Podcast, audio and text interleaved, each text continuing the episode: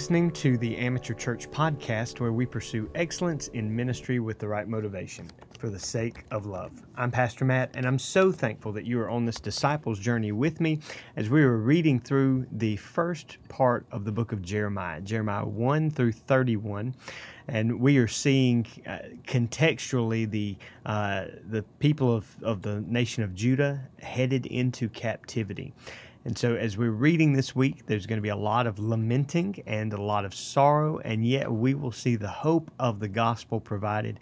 As we examined, even in the previous episode, the theological truths from these chapters uh, that we should see sin around us and the wrath of God upon us, but we should see the Savior who took that wrath uh, for us to have salvation, Jesus Christ. So, as we dive in today, uh, we are looking at devotion questions based on our reading. How can we apply the text to our individual lives? And so, each time that we uh, deal with devotion questions, we I want to encourage you personally uh, walk through these and answer these, write the answers down, but then lead your family or small group in a discussion. Sit around the the uh, dining uh, dining room table and, and talk over a meal. Just grab even one of these questions and and make them one each day if you if you want to do that. There's so many ways that you can implement these questions for the week, uh, but it would definitely help you out in getting more from the text than just reading it.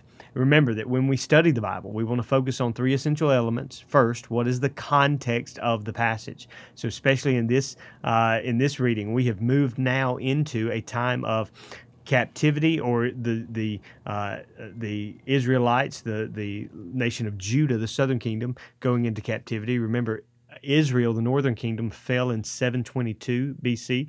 Now we're dealing about the last uh, part of the 7th century BC, 620 to about uh, 586 BC. And then we ask, what is the impact of the culture upon the text, and what is the impact of the text upon the culture? That's uh, that's very important to ask, especially as they're getting into Babylonian culture. And then ultimately, how does this passage, especially Jeremiah 29 through 31, point us to Christ? So let me lead you through five major questions today. The first one uh, is Jeremiah is known as the weeping prophet. We see that all throughout, and we've uh, I shared with you three separate passages even yesterday. But he's known as the weeping prophet. What sins specifically in your life and then in the lives of others have caused you to weep?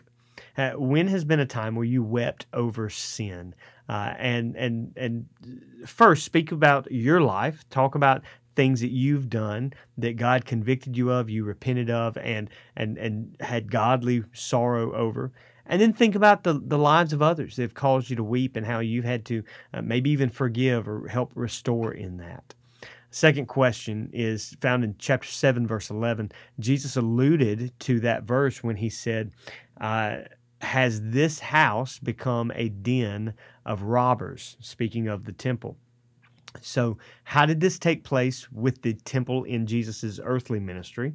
To talk through that, what was going on in that culture, how does it continue even today? So, as you think through that, remember that we don't have a temple that we go to. We are the temple of God. And so, think through um, how we can make it, uh, our own lives, a den of robbers or thieves. Number three, when have you been so honest with God about your pain and suffering, much like Jeremiah or even Job? Uh, as you read uh, Jeremiah uh, 15 uh, this week, you're going to see Jeremiah be very honest about not wanting to to to do anything for God anymore, not wanting to preach, not wanting to to witness what's going on, and yet God uh, changes his heart in that, puts in him this burning fire in his bones, but also reminds him of his mercy and his hope. So how did how did uh, when you went through a time like that, or maybe you're going through a time, how does God change your heart in the matter? Because remember, God is always right. He's perfect in every way. So, how does God change your heart in those times that you've been honest? Even think about David in the Psalms. There, there are many times he cries out in pain and suffering, and God changes his heart. A fourth question Consider the judgment of God seen in chapters 18 and 19, specifically with the potter's house and uh, in chapter 23. How does this emphasize the sovereignty of God in our lives? That God is sovereign and that He is the potter, we are the clay.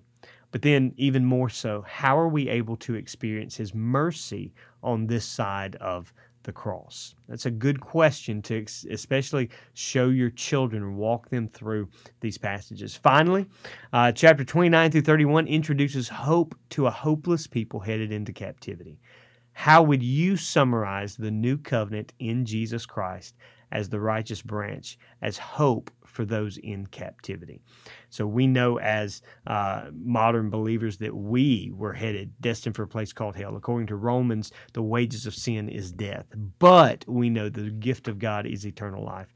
So this new covenant, spoken of by Jeremiah in chapters 29 through 31, how do we experience that and how can we explain that uh, to to those who are hopeless people as we close out our devotion question episode, I want to remind you about our memory verse this week. And do this with your small group, do this with your family. Put it to memory. Jeremiah 23, verse 5 says this Behold, the days are coming, declares the Lord, when I will raise up for David a righteous branch, and he will reign as king, and act wisely, and do justice and righteousness in the land.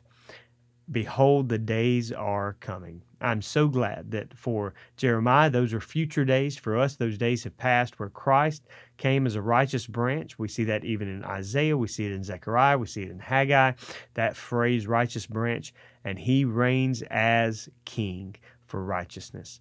Put that verse to memory and let it be a constant reminder so that you and I can walk in hope. Hey, I love you. I'm praying for you stakes in the ground.